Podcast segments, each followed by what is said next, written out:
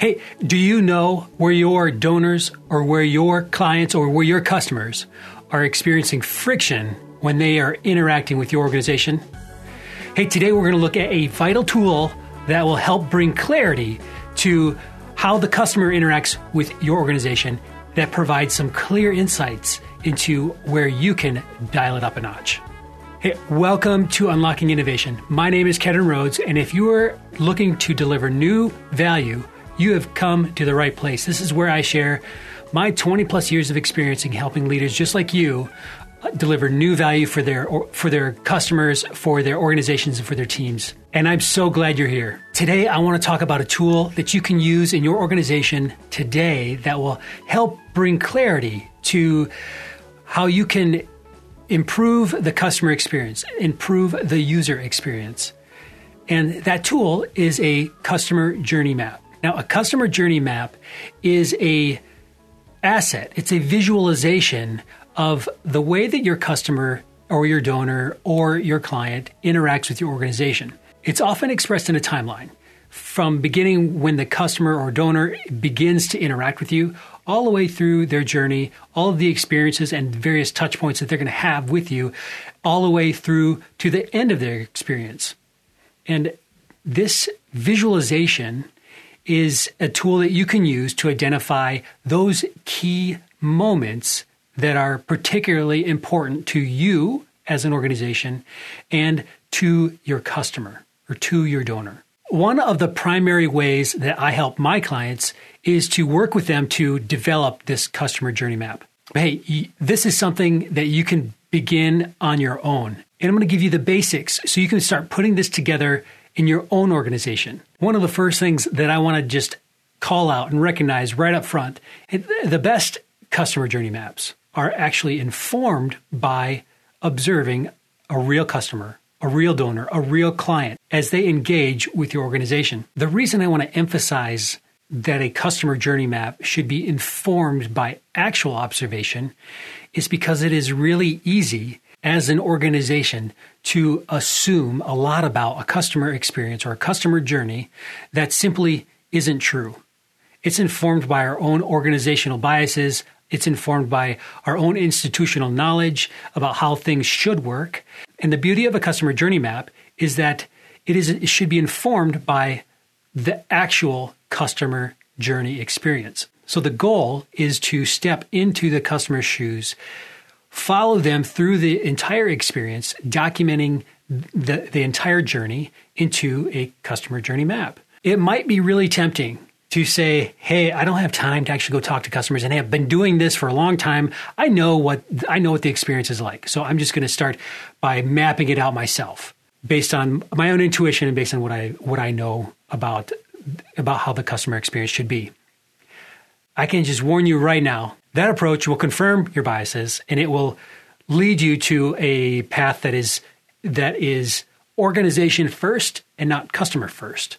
And I believe that if you want to deliver a, an exceptional customer experience or an exceptional donor or client experience, you've got to operate from their perspective. So, observe some customers, follow along with them. There is a handful of activities that you could do to make this happen. You could screen share if you're a digital product. You could go visit uh, them on location and watch how they interact with your product in their physical environment.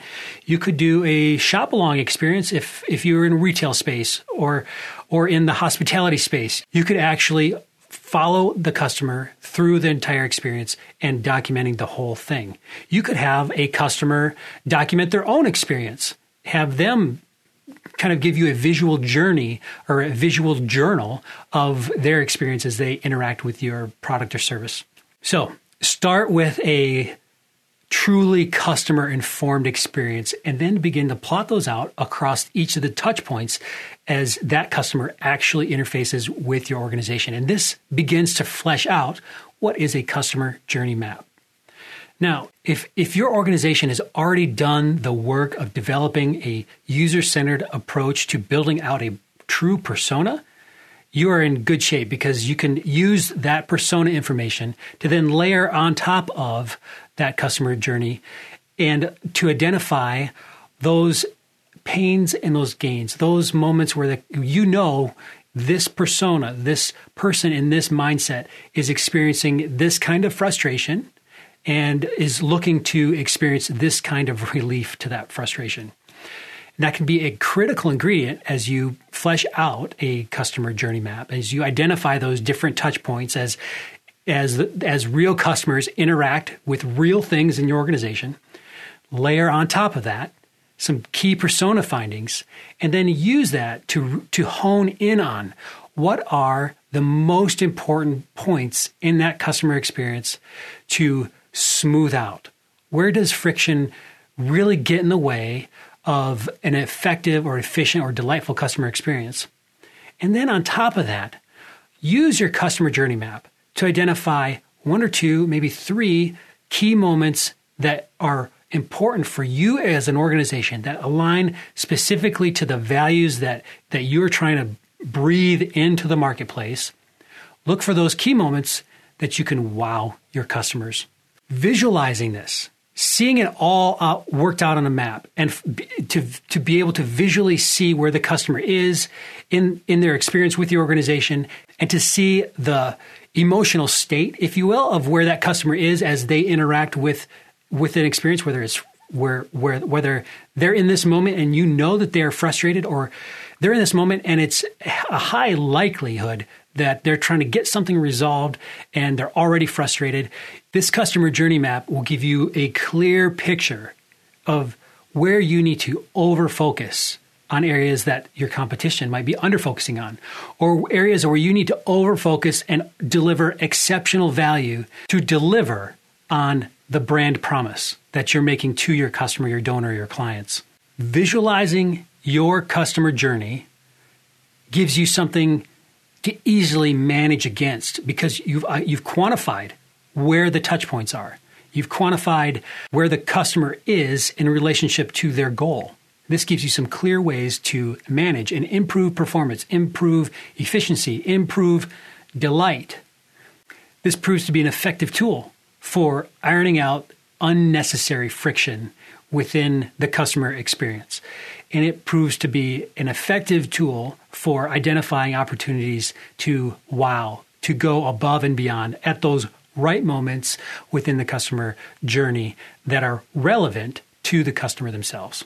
This tool also proves to be an effective way to align internal resources around solving the right problems. It's easy to, to put this up in front of a team and say, here is what we know our customers are experiencing how can we align our internal resources, our energy, our efforts to identify these key moments? It's an effective tool for bringing everybody together on the same page. And honestly believe that organizations, big and small, all need a set of customer journey maps that are specific to the types of personas that they're trying to serve, the types of customers, the types of donors, and the types of clients that they're that they're looking to deliver value to. If you don't have a series of customer journey maps already. Use this information to start. Hey, and if you get stuck, or if you want to go deeper, if you want to really flesh these out to be an effective tool within your organization, please reach out. I would love to help you map your customer, your donor, your client experience as they engage with your business and your organization so that you can deliver an exceptional experience to those that you're serving. Hey, before you go, if you haven't swung over to kedronrhodes.com, I encourage you to do so. You'll find a free course there on how you can deliver new innovation to your organization. And it's free, like it's an absolutely free. It's not signing you up for an email. It's not I'm not putting you on a list. It's literally a free course where you can jump in and it'll give you 5 weeks, 5 emails over 5 weeks and each week delivering a video along with a series of resources that pertain to the five pillars of innovation that I believe are critical ingredients to delivering new value in the organization. So, again, it's absolutely free. Go check it out. It's a resource for you, it's a resource for you to leverage in your organization.